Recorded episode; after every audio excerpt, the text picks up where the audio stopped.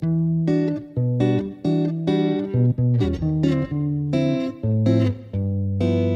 Welcome to Uninterrupted. We're on a mission to unlearn and learn about all things fashion, retail, and tech from the best in the industries. Hop on and be part of our journey as we unleash these gems for you. This podcast has been presented by Mirrar.com, a global augmented reality technology platform revolutionizing the way people shop via their seamless virtual try ons. Now available for jewelry, eyewear, and watches. Today, I'm in conversation with a fashion stylist turned designer duo, Karuna Laungani and Gauri Verma, who've blended together their shared love for craft, culture, fashion, and travel to establish one of the most fun clothing labels in India, Jodi. With a mission to give a new lease of life to local craft techniques, they work with 100% national Indian textiles and compile this with the artisanal process of hand block printing.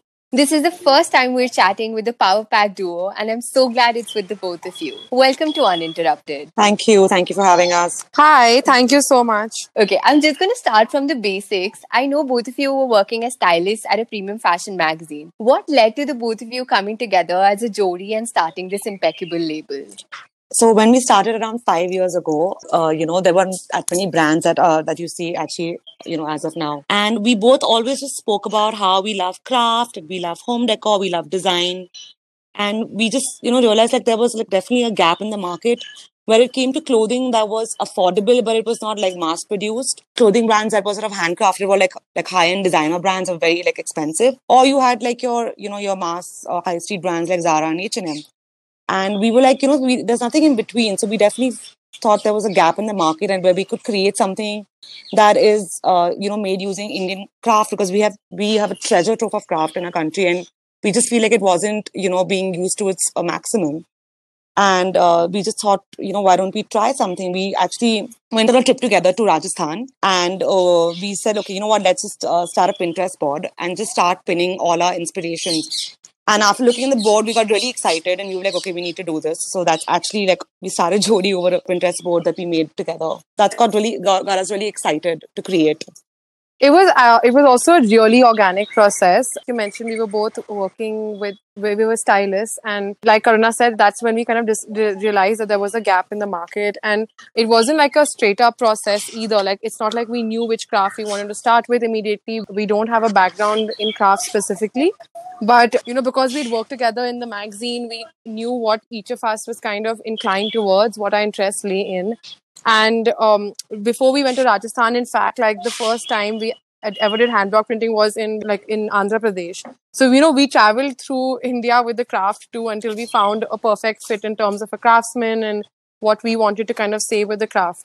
So yeah, it was like a very organic mix of coming together. Right. Okay, Karuna. Also, the label hugely promotes uh, the hand block printing technique, right? So, what was it that drew you to this craft? Can you maybe just tell us a little bit about what all goes through this process till you finally come up with the end product? So, both Gauri and me, I mean, we wanted to work with sort of print and color because I thought, you know, that kind of like stood out. A lot of the labels back then were like these uh, the organic. So the whole idea of you know, like an alternative brand. All of them are sort of one zone.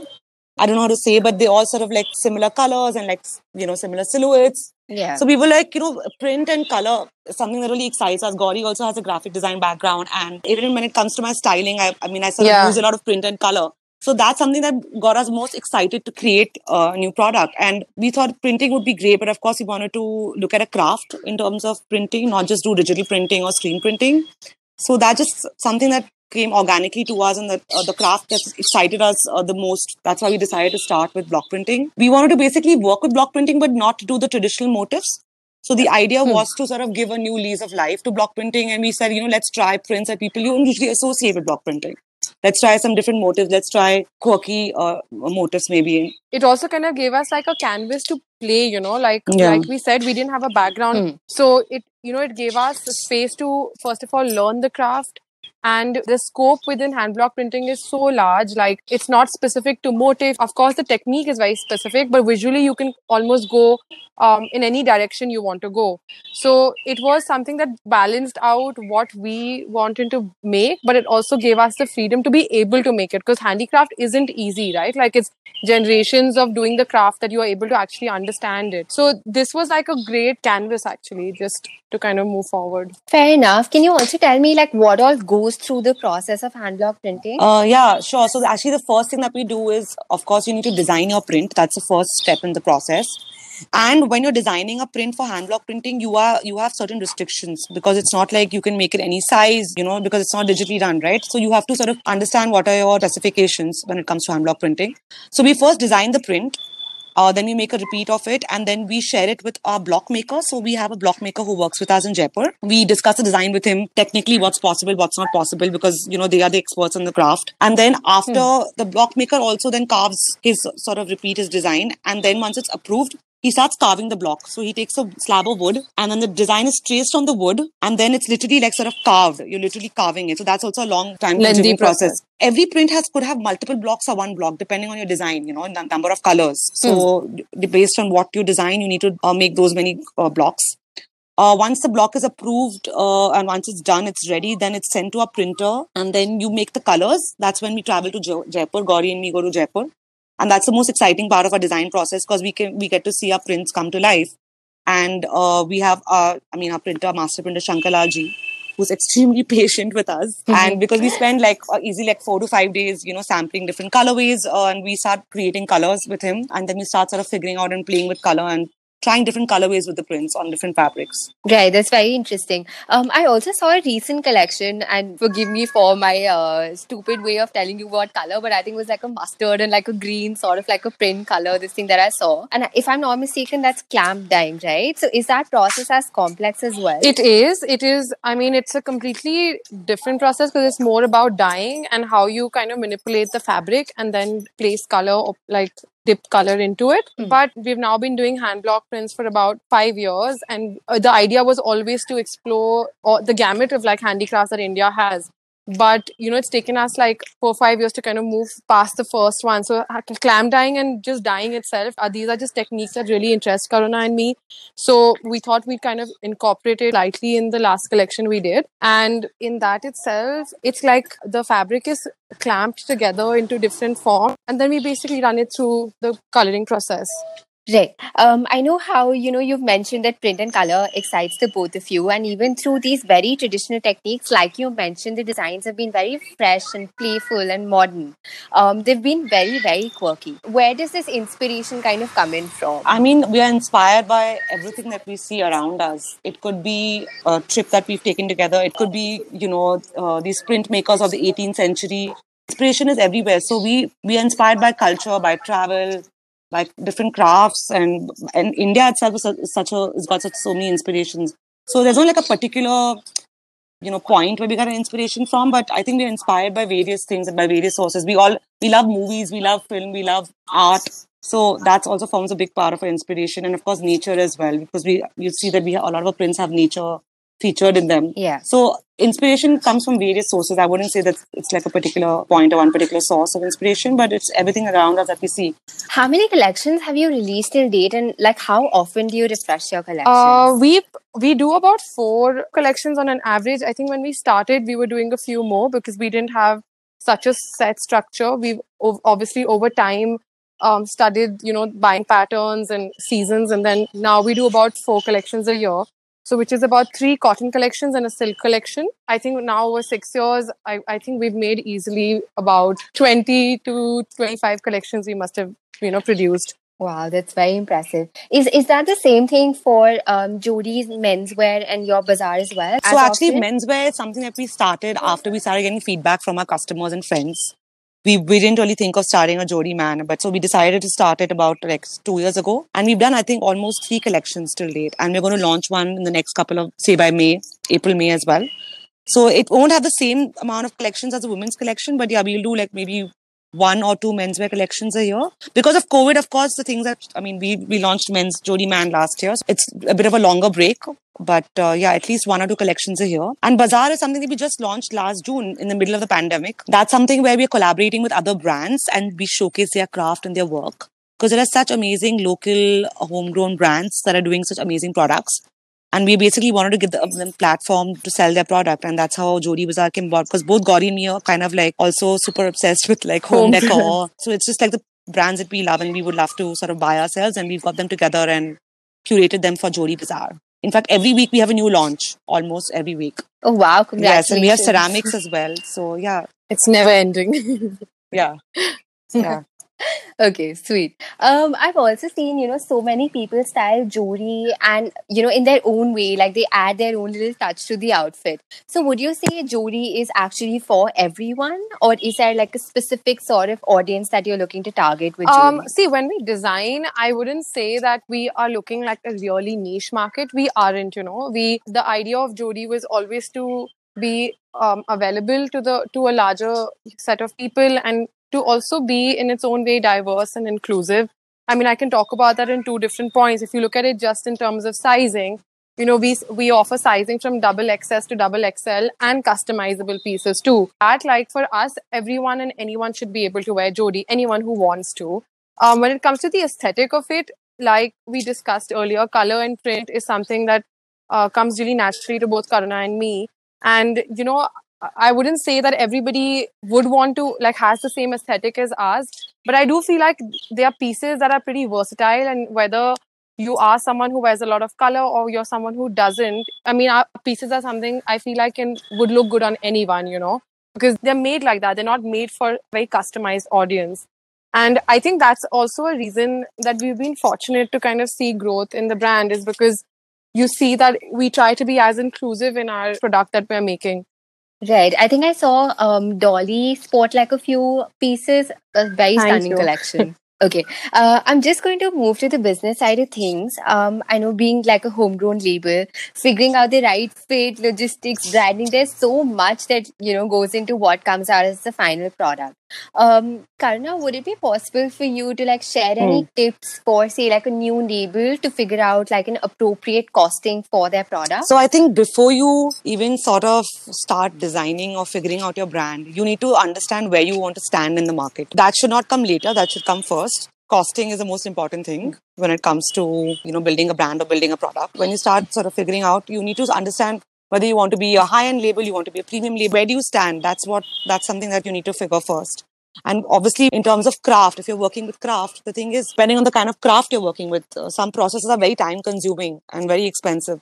So, I mean, this is totally, I would say, subjective to the kind of clothing that you make. But of course, when it comes to costing, you need to make sure that you don't underprice, but at the same time, you don't overprice as well. So that's there's a fine balance between that, which we also sometimes struggle with, to be honest you know, because we are a handcrafted product, but there's a lot of sort of education for the audience because they need to understand that it's handcrafted. They need to understand the value of the product. So you need to somewhere make sure that you are very clear about that in the communication in you're social media, the work that goes into making a piece. Because Indians like, okay, it's it's there, it's hand block printing. So they so you need to like sort of figure out a fine balance between when it comes to pricing, I think. And also how are you selling? Are you selling it? Are you more of a retail brand? Are you looking at wholesale? Are you looking at more of an international audience? So there are a lot of factors that come in, you know, you need to consider when you're pricing. So this is something you need to figure once you understand where you're sort of placing your brand at. Right. Okay. Um, I know the brand is also known for following, you know, more sustainable ways of working. You know, like for someone who's new to like a more sustainable approach, it might seem like an additional cost. So what is the price that you kind of pay for being more cautious? The moment you want to be a sustainable brand there is definitely you know it slows down the process basically for you.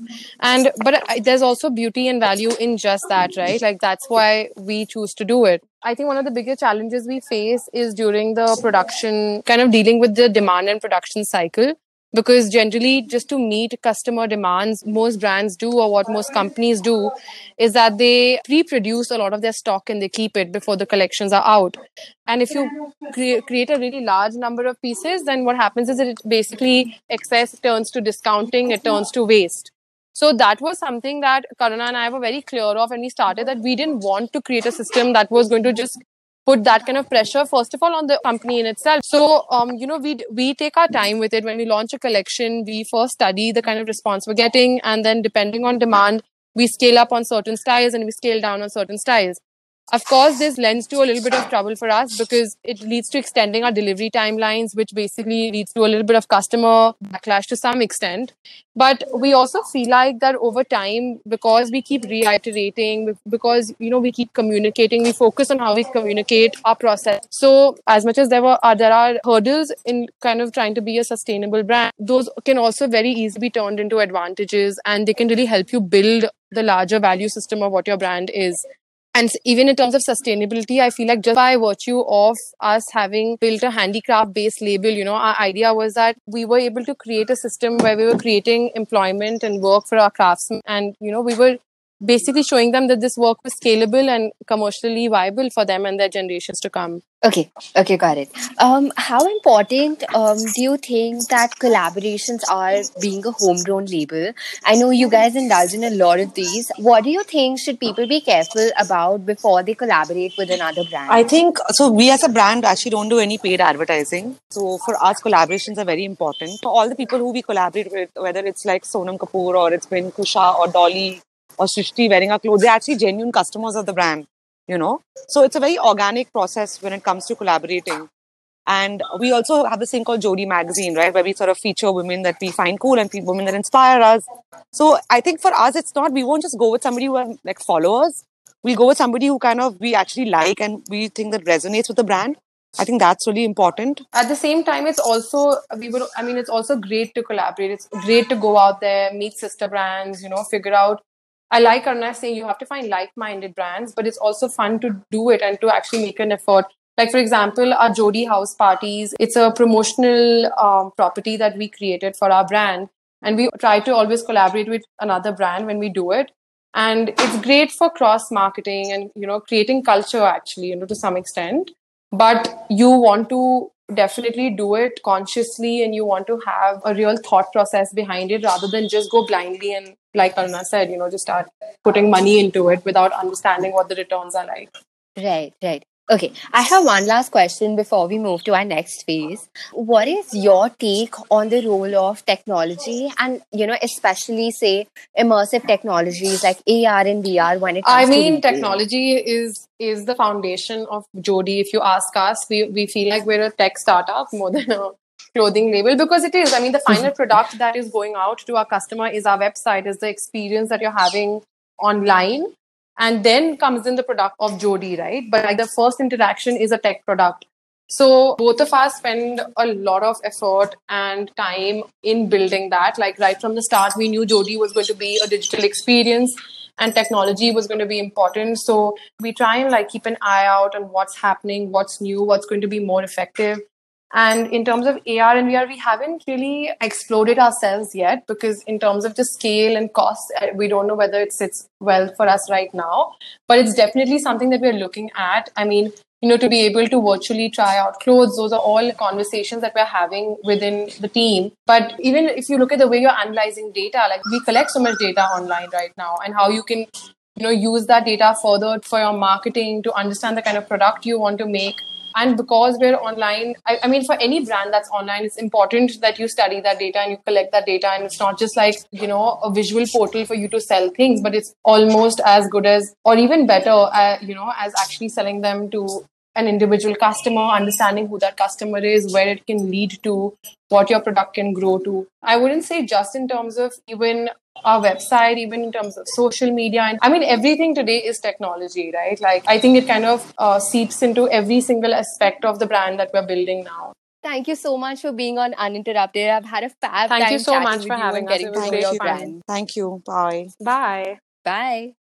For everyone who tuned in today, thank you so much for taking the time out and listening to our conversation. If this conversation struck a chord with you, don't forget to subscribe to our podcast and share this with your friends and family. If you have a take on the topic we discussed or if you'd like to share some feedback, please feel free to write to me. I'm going to catch you next week with yet another uninterrupted conversation. Have a great evening ahead.